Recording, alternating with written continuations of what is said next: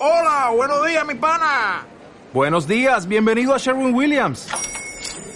¡Ey! ¿Qué onda, compadre?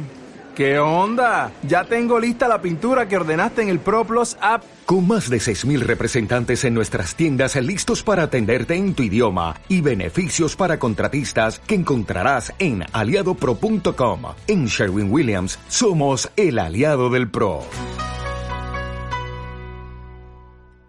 Primero recordemos que es una criptomoneda. Una criptomoneda es un elemento del blockchain que sirve como medio de pago.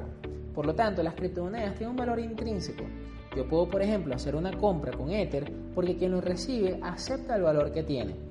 Funciona igual que con una moneda local. El dólar tiene el valor que tiene porque quien lo entrega y quien lo recibe acuerdan que tiene ese valor. Estas herramientas del blockchain que sirven para el traspaso de valores en realidad tienen el nombre de token y podemos categorizarlo en cuatro tipos.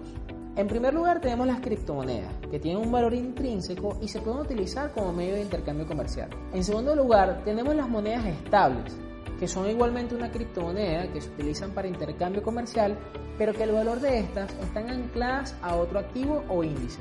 En tercer lugar tenemos los tokens de utilidad, que son una especie de cupón que pueden canjearse por productos y servicios. Por último tenemos los security tokens, que son tokens que representan un porcentaje de un activo en el mundo real. El proceso de digitalizar un activo del mundo real se llama tokenización. Supongamos por ejemplo que hay una compañía que está compuesta por un millón de acciones. Cuando yo tokenizo las acciones de esa compañía, pasa a tener un millón de security tokens. Si yo compro un security token, estaría comprando una acción de la compañía. Hoy en día se puede tokenizar casi cualquier cosa, bonos, acciones, propiedades, vehículos, etc. Los security tokens deben apegarse a las leyes de la jurisdicción donde se encuentran los activos que representan. Las famosas ICO fueron el primer intento por tokenizar activos.